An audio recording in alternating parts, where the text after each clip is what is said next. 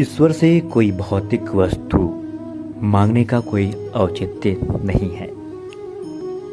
क्योंकि उसके पास शून्य में उत्पन्न होने वाले स्वतः स्फूर्त स्पंदनों के अलावा कुछ है ही नहीं।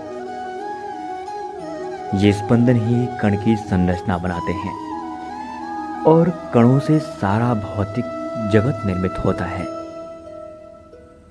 कण के आकर्षण, विकर्षण ये सारे गुण ही नई वस्तुओं को जन्म देते हैं।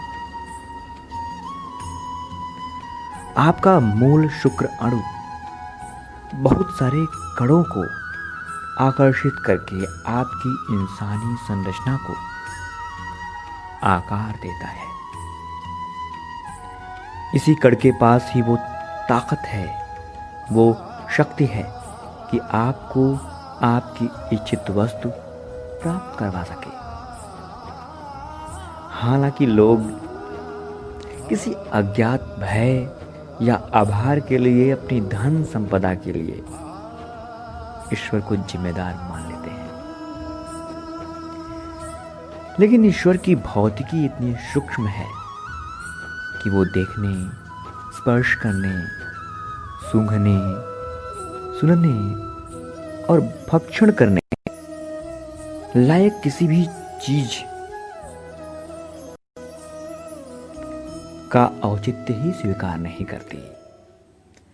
अगर आपको धन दौलत चाहिए तो अपने शरीर और मस्तिष्क से मांगिए।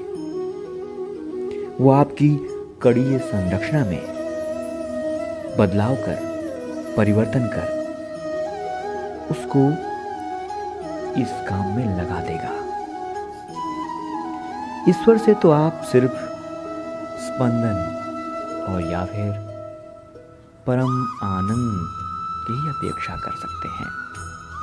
और आप यह अपेक्षा ईश्वर से निरंतर करते रहिए। और वो भी आपको तब मिलेगा जब आप किसी न किसी तरीके से स्वयं को, स्वयं के मस्तिष्क का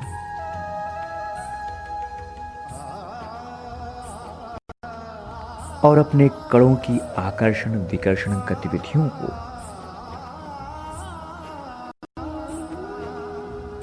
स्वयं से अलग रखना सीख लेंगे। इसके लिए आपको स्वयं और स्वयं के मस्तिष्क का अंतर पहचानना होगा। ये पहचान करने की कोशिश करनी होगी, प्रयास करना होगा आपको। एक बार फिर मूल कण तक। यह प्रयास ही आपको ले जाएगी, जो आपके मस्तिष्क में पहले से मौजूद था। उस मूल कण का स्पंदन महसूस कर पाना ही वो मार्ग है, जो आपको ईश्वर की स्पंदन श्रृंखला से जोड़ सकती है। यहाँ आप और ईश्वर। दोनों ही एको हम हो जाते हैं।